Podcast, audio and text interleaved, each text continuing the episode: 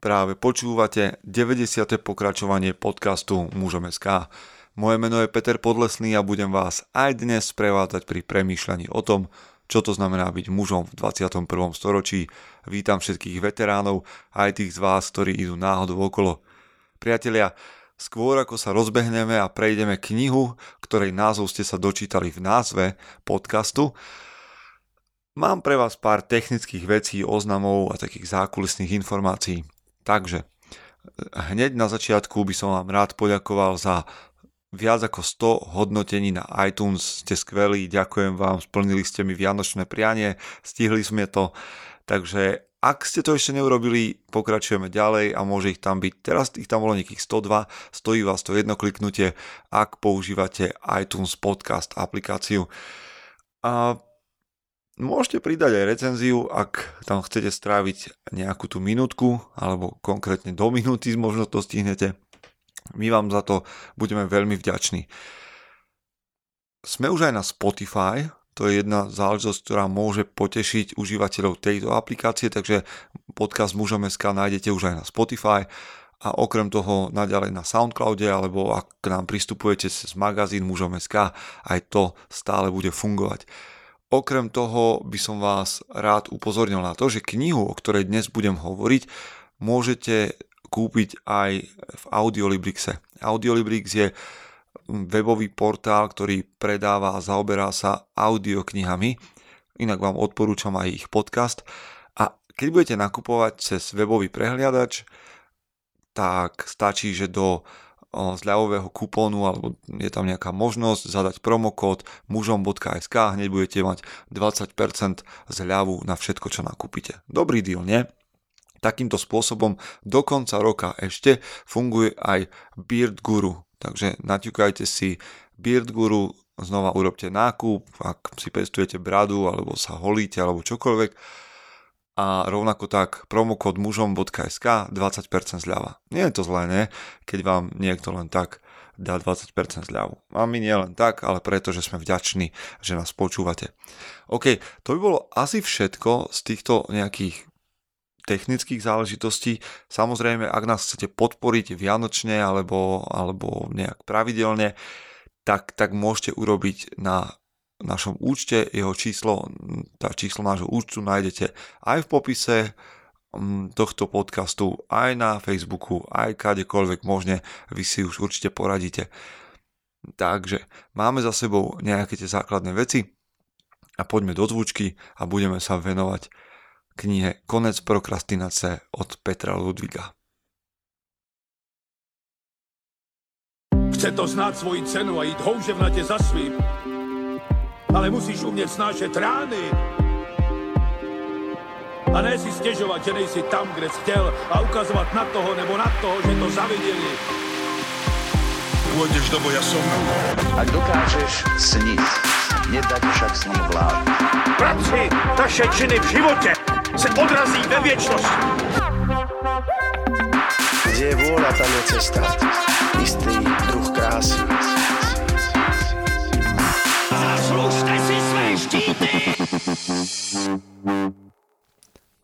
Vítajte po zvučke. Ako som už spomínal, máme pred sebou knihu Konec prokrastinace. Táto kniha je od českého autora Petra Ludviga, s ktorým by som sa rád spojil a zatiaľ to tak vyzerá, že sa nám to podarí niekedy v januári alebo vo februári roku 2019. Aspoň tak nejak sme predbežne komunikovali, tak snáď to vyjde a prinesieme aj s ním nejaký rozhovor. Dovtedy si predstavíme jeho knihu, ktorá vyšla v roku 2013, teraz už mierí na americký alebo nejaký taký angloamerický trh. Snaď sa jej bude dariť tak ako v Čechách a na Slovensku. A táto kniha hovorí presne o tom, o čom hovorí názov. Je to taký návod, postup, ako prestať prokrastinovať. Čo je možno aktuálne práve teraz, keď prichádzame do nového roka a mnohí z vás možno budú skúšať nejaký reštart, pretože prokrastinácia zdá sa, sa stáva jednou z pliak ktorý, ktorými trpíme. Takže ja sa dostanem zase len k nejakým úrivkom knihy, ktoré prečítam, do toho hodím pár svojich myšlienok a verím, že pár myšlienok a sa nejakým spôsobom objaví aj na vašej strane a možno vás táto kniha zaujme. Osobne musím povedať, že je to zaujímavý, zaujímavý počin, aj keď ja sám som už trošku presítený rôznymi takými knihami, kde sa postupuje. Je pravda, že Peter Ludvík naozaj vytvoril veľmi zaujímavý systém, ktorý s veľkou pravdepodobnosťou a podľa ohlasov, ktoré mám z môjho okolia, funguje. Takže ak máte pocit, že potrebujete systém, ako skončiť s prokrastináciou, táto kniha je dosť možná pre vás. Poďme teda k, ku kapitole, ktorá sa nazýva Motivácia. Ja som ju vybral, pretože ma zaujala. Motivace. Niekdy sme sa narodili a niekdy bohužiaľ i zemřeme. Doba našeho života je omezená a konečná. Vzhľadom k tejto skutočnosti je práve čas tým nejhodnotnejším, co v živote máme. Nejsou to peníze, ty sa na rozdiel od času môžeme vypújčiť. Lze je uspořiť či znova vydelať. Naopak, co se času týče, každá vteřina, ktorá ubiehne, je nenávratné a neopakovateľne prič. Skočím do toho myšlienkou, neviem, či ste videli film s Justinom Timberlakeom, ktorý sa volal In Time a bol na podobnú tému, teda o budúcnosti, kde sa platilo časom, ktorý vám ubiehal, mali ste ho obmedzený nejaký limit v momente, keď vám čas ubehol, tak človek zomrel a musel si naozaj skutočne rozmyslieť, na čo ten čas minie. To by sa nám niekedy hodilo. Fakt konečnosti života vyjádřil i Steve Jobs ve své přednášce pro studenty Stanfordu. Vědomí, že brzo umřu, bylo to nejdůležitější, co mi pomohlo učinit zásadní životní rozhodnutí. Téměř všechno, veškerá vnější očekávání, pícha, strach z nesnází nebo neúspěchu jsou tváří v tvář smrti nicotné a zůstává jen to, co je důležité. Nejlepší způsob, jak nespadnout do pasti představy, že máte co stratit, je uvědomovat si, že zemřete. To je naozaj veľmi silná motivácia, že ten čas dochádza a predstavte si, akokoľvek sa cítite pred tým, keď máte vystúpiť pred nejakú kopu ľudí alebo a máte sa pustiť do nejakej úlohy, ktorá sa vám naozaj nechce a hovoríte si, že to je to najhoršie, čo je predo mnou, že v skutočnosti je tu ešte niečo, čo je ultimátnejšie a to je smrť. Už samo uviedomnení si faktu konečnosti života vede k tomu, že se svým časem začneme šetrněji nakládat. Začneme pátrať po tom, čemu bychom ideálne chceli svůj čas na Zemi věnovat. Začneme hledat osobní vizi. Pokud se nám podaří vizi najít, stane se pro nás tím nejúčinnejším motivačním magnetem. Pomáha nám v přítomnosti dělat to, v čem vidíme opravdový smysl a zároveň nás stáhne do naší ideální budoucnosti. A teraz schválne, toto je téma, ktorú mám rád, pretože osobnú víziu považujem za jednu z kľúčových vecí, ktorú muž potrebuje. Dámy, ktoré nás počúvate, samozrejme osobnú víziu potrebujete vy, aj vy rovnako ako my muži, ale určite chcete, aby muž, partner, ktorého máte alebo ktorého budete mať, mal jasnú predstavu o tom, čo chce v živote robiť.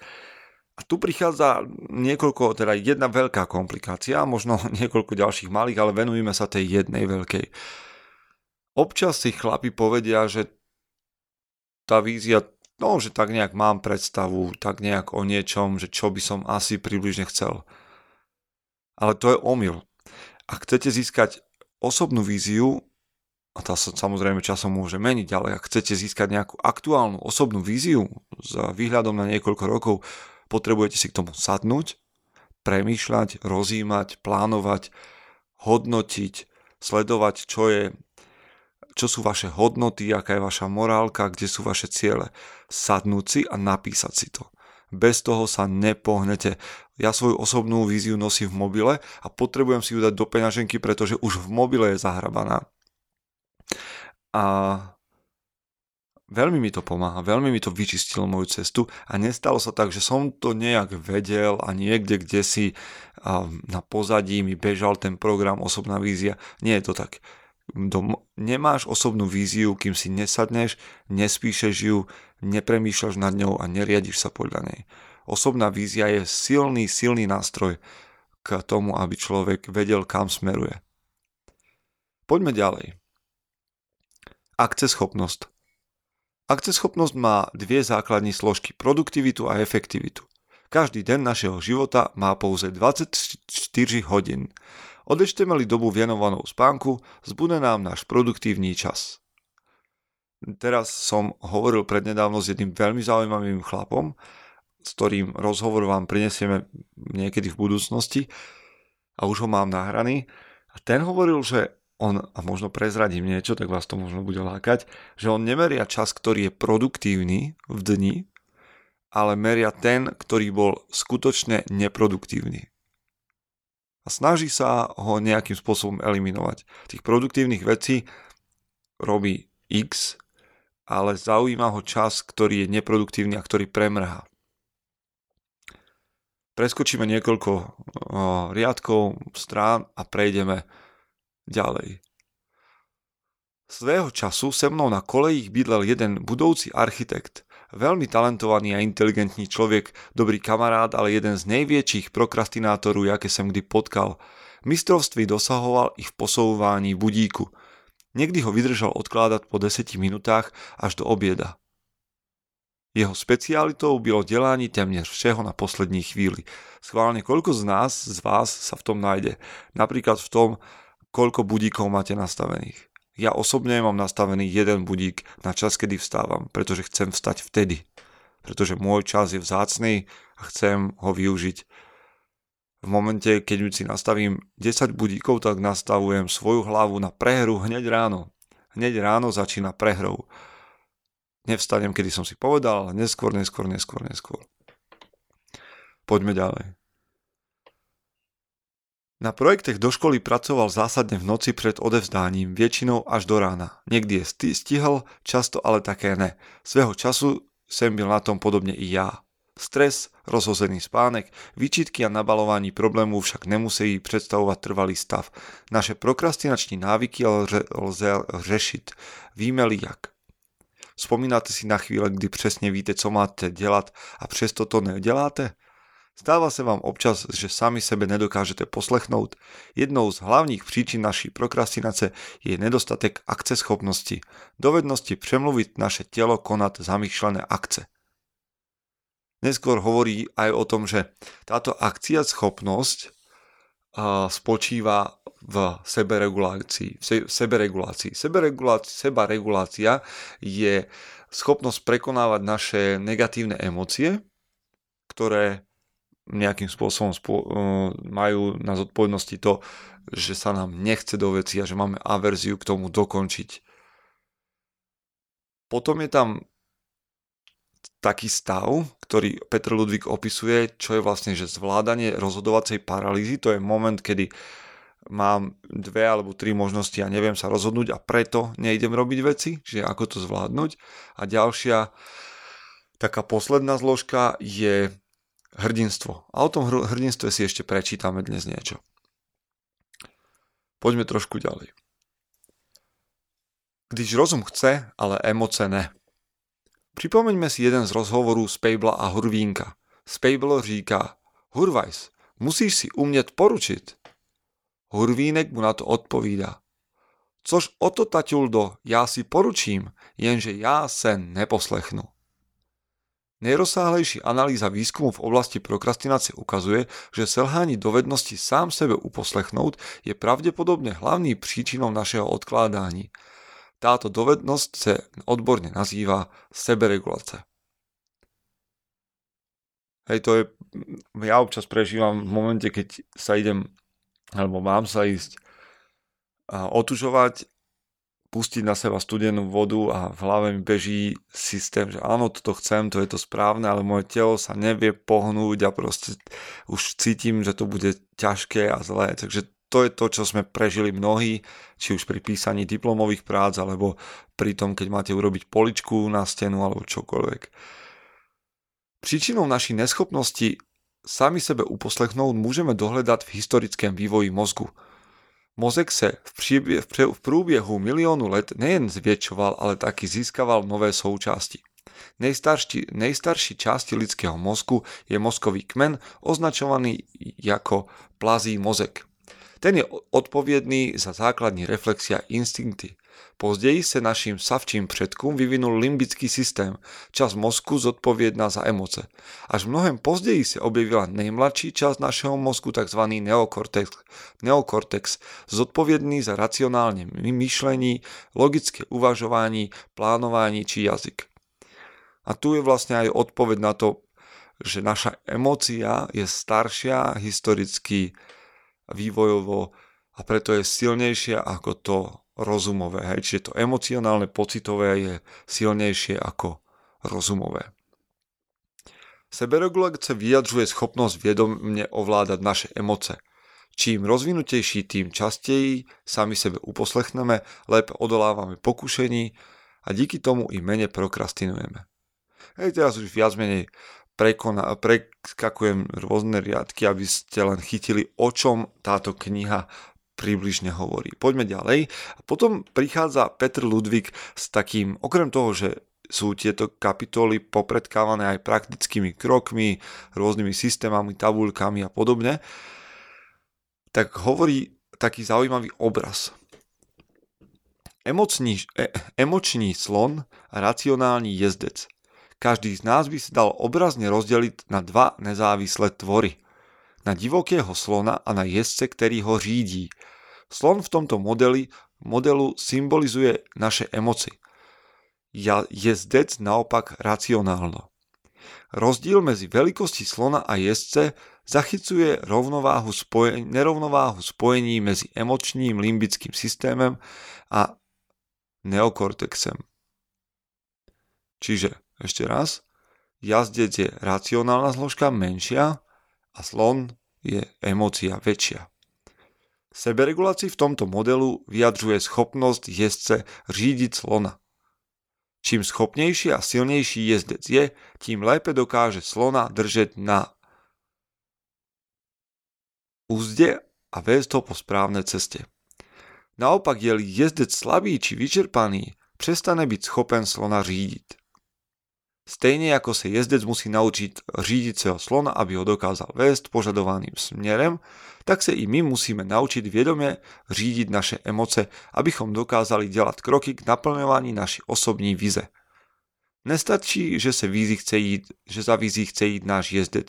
Je potreba, aby za ní kráčel i náš slon. Tak, myslím, že, že tieto obrazy aspoň mne osobne pomohli porozumieť tomu, že je to prirodzené, ako sa chovám, ale že teda čo cítim, ale že s tým potrebujem niečo vedome robiť. Preskočíme o niekoľko strán ďalej, kde bola taká zaujímavá kapitola, ktorá sa volá Komfortní zóna davu, místo, kde sa rodí zlo. Z novín som sa dozvedel, že profesor Filip Zimbardo, o tomto autorovi a profesorovi sme už hovorili v knihe a teraz mi vypadol jej názov, ale určite ju nájdete v našich podcastoch. A kniha sa volá Odpojený muž. A tak, že profesor Filip Zimbardo, jeden z nejuznávanejších svietových psychologů, z jehož výskumu a knih pri našej práci hojne vycházíme, navštíví Českou republiku. Jakmile se, se o jeho návšteve dozvedel, bylo mi jasné, že se musíme potkat osobne. Společne s kolegy sme překonali počátečne nepříjemnou emoci, napsali mu a domluvili sa na schúzce. Tímto překonáním sme neviedomky udiali krok, o ňom sme si pak se Zimbardem povídali po celou naši schúzku. Poznatky, ktoré sme sa od nej dozviedeli, byli natolik zásadní, že sa stali impulzem pro výrazné vylepšení me osobní vize. Zimbardo nás totiž naučil, jak budovať hrdinství. Co se honí v hlavě špatným lidem? Jak bychom se chovali my sami jako dozorci ve věznici? Proč je někdo svíne a někdo hrdina? Filip Zimbardo zasvietil těmi, těmto otázkám celý život. Jeho práce ukázala, že i průměrne původne slušný človek dokáže pod vlivem okolností delať veľmi zlé veci. Lhostejno zda otec od rodiny, vieříci či naprosto bezúhonný človek. Filip Zimbardo bol autorom alebo bol súčasťou teda ako mm, organizátor, súčasťou Stanfordského väzenského experimentu, kde mal Zimbardo skupinu nejakých dobrovoľníkov zo študentov a urobili vlastne z pivnice nejaké väzenie, tuším, a z polovice boli dozorci, dozorcovia a z polovice boli väzni. Po niekoľkých dňoch sa práve napriek tomu, že to bolo hrané, povedzme, alebo že to bola umelá situácia, o ktorej všetci vedeli, sa u dozorcov objavilo veľmi kruté chovanie k väzňom, ponižovanie a, a krúte tresty a podobne. Čiže tento, dokonca tento test, tento pokus musel byť predčasne ukončený a potom vlastne Zimbardo riešil aj veci, keď americkí vojaci týrali niekde väzňov a tak ďalej. Co v týchto situáciách udelalo lidi zlými? Zimbardovi výskumy ukazují veľký vliv tzv. efektu stáda. Jde o jev, kdy člověk dělá něco, přestože, protože to dělají i ostatní. Člověk nechce být vystaven sociálnímu tlaku a nekomfortu, který by nastal v případě, že by se od stáda odlišil. Lidé tedy často nejsou zlí sami o sobě, pouze nejsou schopní opustit zlé stádo nebo si proti němu názorově vymezit. Jak upozornil Albert Einstein, svět nebude zničen těmi, kteří páchají zlo, ale těmi, kteří se na ně dívají, aniž by cokoliv udělali. Myslím, že nám že toto nie je taký akože veľmi nová vec a že to sami poznáme, ale je dobré o tom premýšľať a snažiť sa tomu vyvenziť, nenechať to len niekde bežať na pozadí. Znova poďme trošku ďalej. Jak to, že se občas objaví, objeví někdo, kdo dokáže vystoupit ze stáda a ukazovat na chyby v jeho chování? Jak je možné, že někdo dokáže zastavit u nehody, zatímco ostatní pouze projedou kolem? Opuštění davu je jeden z projevů schopnosti, kterou Zimbardo označuje jako hrdinství. Čiže Zimbardo nám na schůdce vysvětlil, že dovednost hrdinství se dá postupně vytrénovat. Jeho výskumy totiž ukázali, že hrdinou se člověk nerodí, ale že se jim v průběhu života stává. Ešte raz, čiže toto je nádej pre všetkých nás, ktorí máme pocit, že nie sme nejakí zvlášť hrdinovia a že máme problém hej, sa občas premôcť urobiť to správne. A hrdinmi sa teda nerodíme, ale sa nimi stávame. Zimbardo vzal na naší schůzce fixu a namaloval si na čelo veľkou černou tečku. Chtěl nám tím předvést jednoduchý způsob, jakým hrdinství trénovat. Pokud člověk s tečkou na čele chodí celý den, jezdí autobusem, nakupuje, mluví s lidmi, přestane mu postupně vadit, že je terčem zkoumavých pohledů. Zvyknete si na svou odlišnost. Nepříjemný sociální tlak přestane působit. Zvykne si opouštět svoji sociální komfortní zónu a naučíte se vystupovat ze stáda. Zimbardovský hrdina se nenechá tolik ovlivniť okolím. Dokáže vystoupiť z davu a udělat nějakou činnost jako první. Má schopnost být odlišný, protože je na to díky tréninku zvyklý.